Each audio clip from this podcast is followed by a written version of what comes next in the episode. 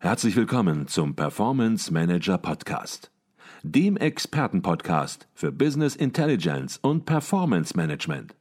Inspirationen, Know-how und Impulse für Controller und CFOs, die noch erfolgreicher sein wollen. Ihr heutiger Gastgeber Peter Blum.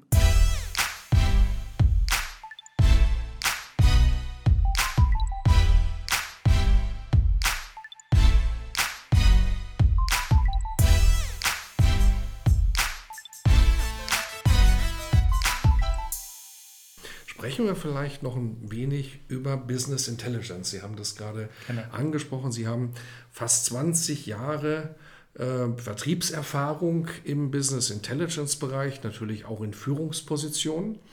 Und wir hatten vor kurzem einen ganz spannenden Podcast mit dem Professor Rolf Hichert. Mhm. Und der hat massiv Kritik geäußert an Business Intelligence Herstellern, ähm, indem er ja, ziemlich stark zusammengefasst gesagt hat, dass gerade im Vertrieb bei Business Intelligence Herstellern doch manchmal Dinge behauptet werden, ähm, die sich bei genauerer Betrachtung so überhaupt nicht halten lassen. Also das, was draufsteht, ist nicht drin, haben wir festgehalten in diesem Podcast. Und wie sehen Sie das? Ist der Vertrieb eines Business Intelligence Herstellers ist er vielleicht manchmal zu sehr auf Softwareumsatz getrimmt, dass die Anforderungen und Ziele eines Kunden, eines Unternehmens, ja, ich sage das mal so provokativ, gar keine Rolle mehr spielen und es stattdessen nur noch darum geht, die Software zu verkaufen? Hit and Run, würde man sagen. Ähm, die Antwort lautet ja, dann können wir den Podcast jetzt hier beenden. Nein, ein bisschen, ein bisschen ausführlicher schon gerne.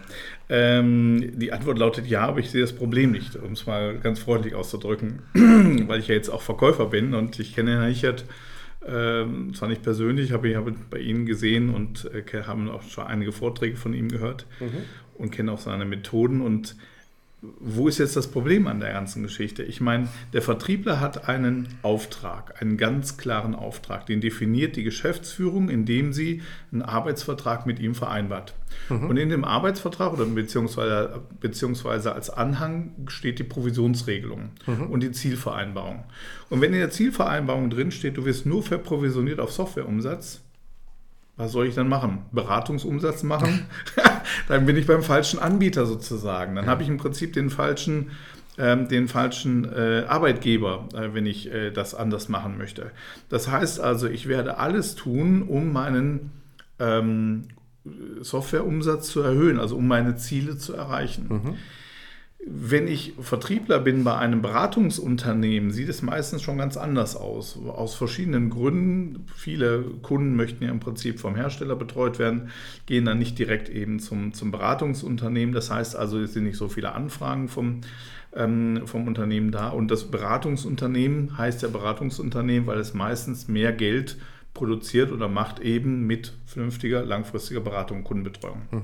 So, das heißt also, hier wird der Vertriebler wahrscheinlich darauf setzen, dass er den Kunden so betreut, dass er langfristig dieses Projekt erfolgreich umsetzt. Mhm.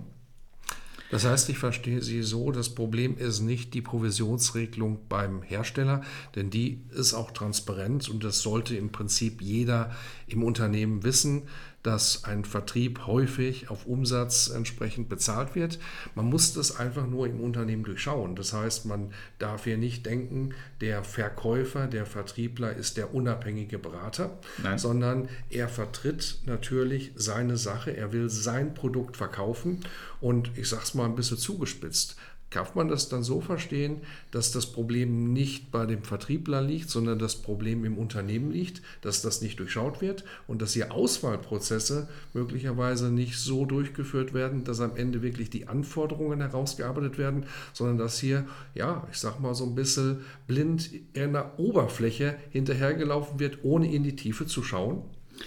Also ich möchte einfach, ich weiß nicht, ob das Problem, Wort Problem tut sich, damit tue ich mich hier ein bisschen schwer an der mhm. ganzen Geschichte. Ähm, zum Problem wird es eigentlich immer erst dann, wenn es nicht zum gewünschten Erfolg führt. Mhm. Ähm, dann heißt es, Sie haben mir die falsche Software verkauft und so weiter. Meistens stimmt das gar nicht. Also es stimmt aus verschiedenen Gründen oftmals nicht. Jetzt muss ich mal meine Kollegen und Kolleginnen ein bisschen in Schutz nehmen hier. Mhm. Das stimmt aus verschiedenen Gründen nicht. Der erste Grund kann sein, dass die Software zu dem Zeitpunkt wohl gepasst hat, mhm. sich aber die Bedingungen im Unternehmen geändert haben. Die hat aber vorher keiner auf dem Schirm gehabt und auf einmal passt die ganze Sache nicht mehr. Mhm. Ich habe ähm, mehrere Kinder und ich habe es immer wieder erlebt. Äh, meistens so nach den Sommerferien ziehen sie die Sachen zum Herbst an und können alles wegschmeißen, weil die mal eben 10 Zentimeter gewachsen sind.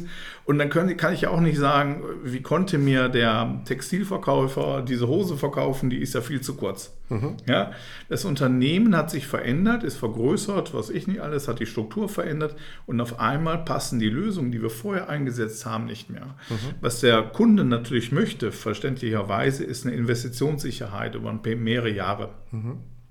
So, das heißt also, er braucht hier einfach ähm, eine optimalere Beratung. Mhm.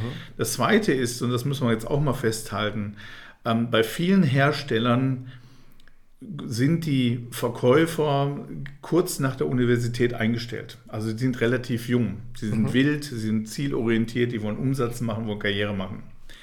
Das Ergebnis von der ganzen Geschichte ist aber, sie haben außer dem eigenen Hersteller oftmals noch nichts erlebt mhm. und noch nichts gesehen. Das heißt also, sie kennen nur im Prinzip ihren Teller.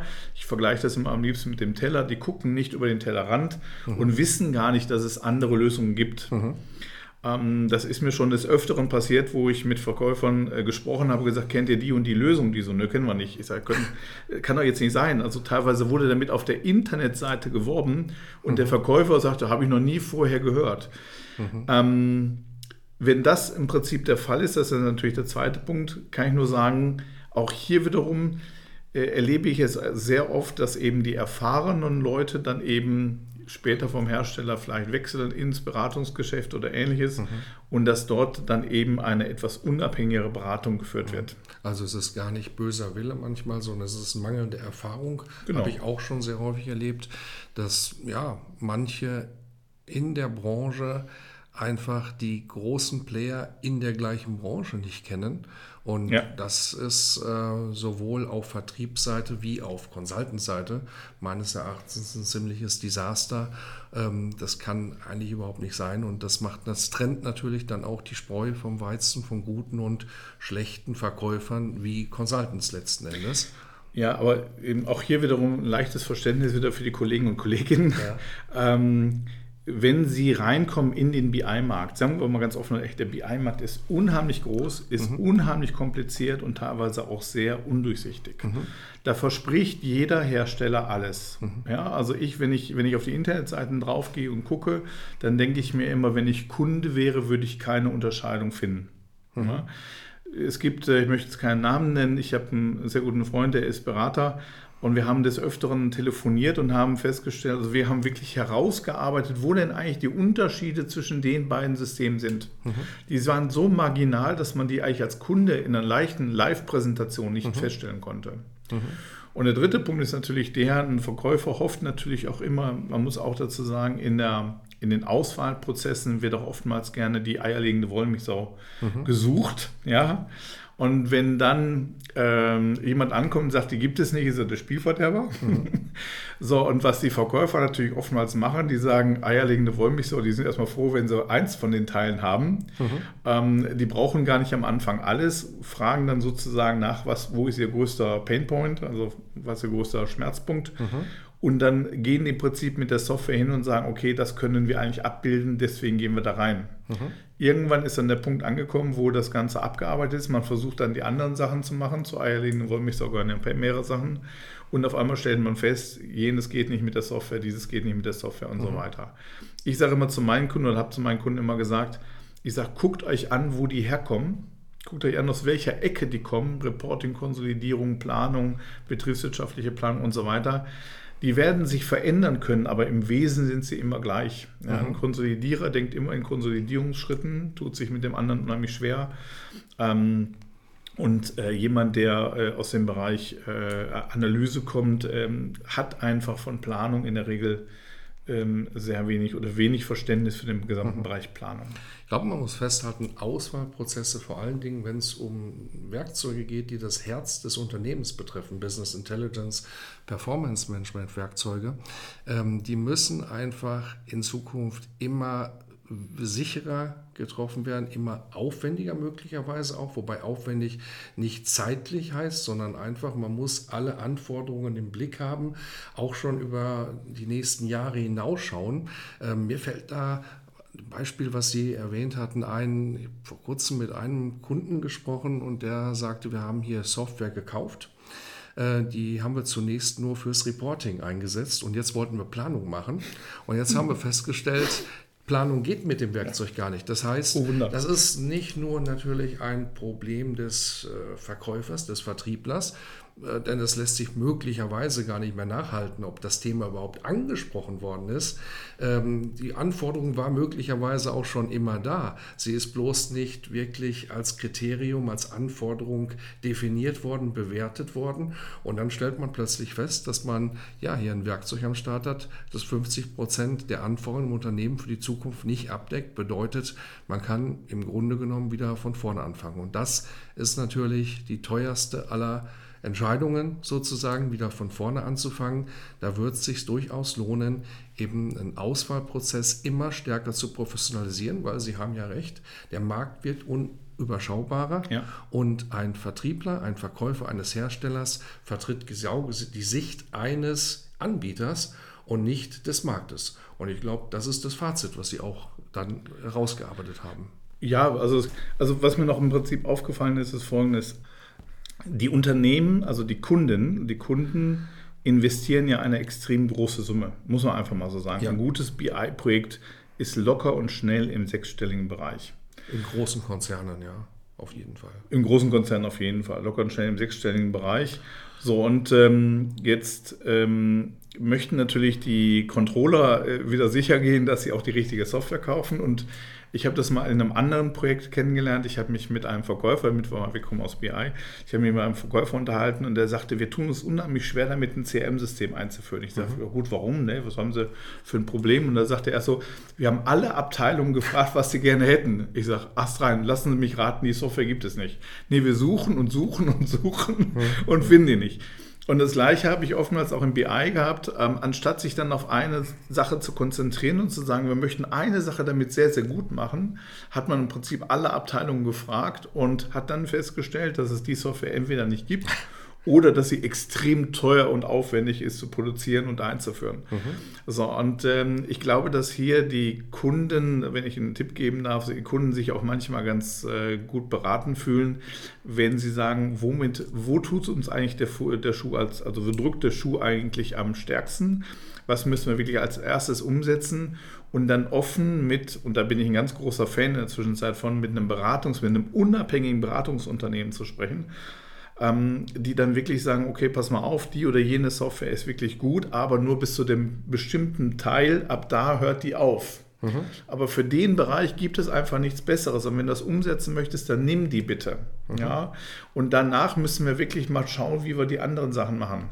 Ich verstehe, nochmals, ich verstehe den Kunden, er hätte ganz gerne im Prinzip einen Investition, Investitionsantrag einen Auftrag, einen Hersteller und einen einzigen Berater, der alles umsetzt. Mhm. Aber dafür sind die Unternehmen dann doch meistens zu komplex und auch zu groß. Ich glaube, das war schon ein ganz, ganz wichtiger Tipp, den man mitnehmen kann, wenn man auf der Suche ist nach einer Business Intelligence, nach einer Performance Management Lösung. Ähm, die, wir haben über Controller gesprochen und was Controller von Vertrieblern lernen können. Wir haben darüber gesprochen, was Vertriebler von Controllern lernen können und wie sich Anforderungen verändern in beiden Bereichen. Wir sind jetzt zum Schluss noch ein bisschen auf das Thema Business Intelligence, Hersteller, Auswahlprozesse eingegangen. Ähm, die letzte Frage, im Performance Manager Podcast. Die möchte ich Ihnen natürlich auch unbedingt stellen und die ist immer die gleiche. Und die geht ungefähr so, was würden Sie jungen Controllern, jungen Finanzern, ja, die karriereorientiert sind und die sagen, ich möchte nach vorne kommen im Unternehmen, aber möchte auch ja nicht nur Karriere eindimensional begreifen, sondern Karriere als Bestandteil meines Lebens äh, sehen. Ähm, ja, was würden Sie denen raten? Vielleicht auch so ein bisschen aus Ihrer eigenen Erfahrung. Jeder macht Fehler, jeder macht Dinge richtig. Manchmal dauert es länger, manchmal geht schneller. Und ja, das sind Erfahrungen, die man macht. Ähm, was würden Sie ja erst das äh, jungen Controllern, jungen Finanzern raten? Was sollen die machen, damit es mit der Karriere ganzheitlich gut nach vorne geht? Ich möchte drei Antworten geben, weil ich immer meinen Kindern, also ich habe ja äh, auch einige Kinder, die auch teilweise studieren und studiert haben. Und ähm, wir unterhalten uns früher, zu Hause immer sehr, sehr oft darüber, nach dem Motto, welche, was brauche ich eigentlich, um im Unternehmen mich durchzusetzen. Und ähm, wenn das jetzt ein junger Controller wäre, fallen mir eigentlich drei Dinge ein, die ich meinen Kindern immer sage. Der erste Punkt ist der, schau über den Tellerrand halte die Netzwerke auf, geh zum Vertrieb, geh zum Einkauf, geh zur Produktion, geh zur Geschäftsführung und sag einfach mal Guten Tag. Meistens sind es auch ganz nette Menschen, also die meisten jedenfalls davon, und mit denen man sich auch ganz gut unterhalten kann. Haltet einfach mal die, ähm, die Kontakte aufrecht, ihr wisst nie, wann ihr die, wann ihr die gebrauchen könnt. Mhm. Der zweite der Dinge ist, seid mutig mhm. und, und habt auch also was ich bei Controllern unheimlich oft ähm, erlebt habe, ist einfach die enorme Bescheidenheit. Die enorme Bescheidenheit, also im Prinzip nicht nur mutig, sondern, wie soll man sagen, ähm, seid euch bewusst, was ihr eigentlich für das Unternehmen leistet. Und wir haben gerade darüber gesprochen, dass Controlling immer, immer wichtiger wird in den Unternehmen. Mhm. Und aus dem Grunde würde ich sagen, der Controller leistet eine ganze Menge aber er ist oftmals der Letzte, der sich, also sag ich jetzt mal ganz offen, eine BI-Software leistet. Ja? Vorher mhm. kommen doch alle, kommt doch der 7er BMW vom Chef dran oder so. Mhm. Wobei jetzt der nicht äh, beurteilt werden soll. Mhm. Aber ähm, er ist so ein bisschen die Mutter im Hause und sagt, ach, die Kinder äh, brauchen als erstes ihre Teile und dann komme ich irgendwann mhm. mal mit meinem neuen System dran. Und das dritte ist, und das geht auch in die gleiche Richtung eigentlich, dass ich auch mal meinen Kindern, ich sage, seid intelligent faul. ich sage, die Controller arbeiten so viel, die arbeiten so viel. Ähm, mein Cousin ist selbst Controller und was der mir immer erzählt, wie der mit Excel hantiert und macht und tut und so weiter, wo ich immer sage, versucht doch einfach mal die Prozesse zu optimieren. Händische Dateneingabe ist eigentlich schon seit äh, fast 15 Jahren nicht mehr aktuell, mhm. wird aber immer wieder in Unternehmen äh, vorgefunden und ähm, versucht irgendwie euch äh, so weit herauszuziehen, also intelligent herauszuziehen, dass ihr wirklich pünktlich nach Hause kommt. Mhm. Ist eh schwer genug, sage ich meistens. Ist eh schwer genug, weil genügend Arbeit anfällt und teilweise auch neue Arbeit anfällt, wenn man so eine Software einführt. Aber wirklich mal den Mut zu haben und zu sagen, wir optimieren jetzt Prozesse, um einfach schneller und effektiver zu werden und damit vielleicht mal eine halbe Stunde eher Feierabend zu bekommen. Mhm. Ich glaube, der letzte Punkt ist ein ganz wichtiger Punkt, nicht 24 Stunden arbeiten. Ähm, die Zeit ist nicht das Thema, Leistung ist Arbeit durch Zeit. Und wenn man entsprechend Prozesse ähm, optimiert, dann sollte die Leistung entsprechend bei gleicher Arbeit steigen. Und das bedeutet möglicherweise, man braucht nicht mehr die Zeit, aber ich glaube, wenn man ganz ehrlich ist, vielleicht auch ein hehrer Wunsch, weil ich glaube, die Anforderungen werden immer größer, die Geschwindigkeit wird immer höher. Es kommen, es werden dadurch nicht weniger Aufgaben, es kommen immer mehr Aufgaben dazu. Genau. Und ich glaube, das ist der Hauptpunkt. Also das weniger wird eben nicht eintreten durch eine Verschlankung der Prozesse, was aber nicht heißt, die Prozesse nicht zu verschlanken, weil wenn man das nicht macht, dann wird man einfach untergehen in dem Mehr an Aufgaben. Genau, und man sollte sich einfach die Frage stellen, was ist eigentlich mein Ziel? Warum tue ich das Ganze eigentlich und wie kann ich mein Ziel erreichen? Und das Ziel sollte nicht heißen, acht Stunden, ich übertreibe jetzt ein bisschen, acht Stunden mit Excel zu arbeiten. Das kann nicht das Ziel eines Controllers sein, mhm. sondern das Ziel eines Controllers sollte sein, der Geschäftsführung mit entsprechenden äh, Zahlen, Daten zu versorgen, dass sie bessere Entscheidungen treffen können. Und die Definition ist uralt und trotzdem erleben wir immer wieder, dass viele Controller sich darüber definieren, dass sie den ganzen Tag ihre Excel-Tabellen verwalten und aufbauen und kombinieren und dass es keinen anderen gibt quasi, mhm. der die im Prinzip beherrscht. Und hier mhm. denke ich wirklich, die brauchen sich keine Angst zu haben, wenn sie das eine wirklich optimiert haben, kommt das zweite hinzu. Mhm. Also was Neues kommt auf jeden Fall hinzu, da bin ich mir sicher. Ich glaube, das waren ganz, ganz viele Tipps. Tipps, drei Tipps zum Ende, plus ein Tipp kurz zuvor, plus eine ganze Menge Know-how im Podcast, plus noch ein kostenloser Online-Kurs. Ich glaube, mehr geht nicht. Und ja, ich nehme noch mal Ihr Buch zur Hand und Sie haben Ihr Buch eröffnet mit einem Zitat. Ähm, bevor ich es vielleicht vorlese, Ich lese es direkt vor. Der morgige Tag ist das Wichtigste im Leben. Er kommt zu uns um Mitternacht ganz rein.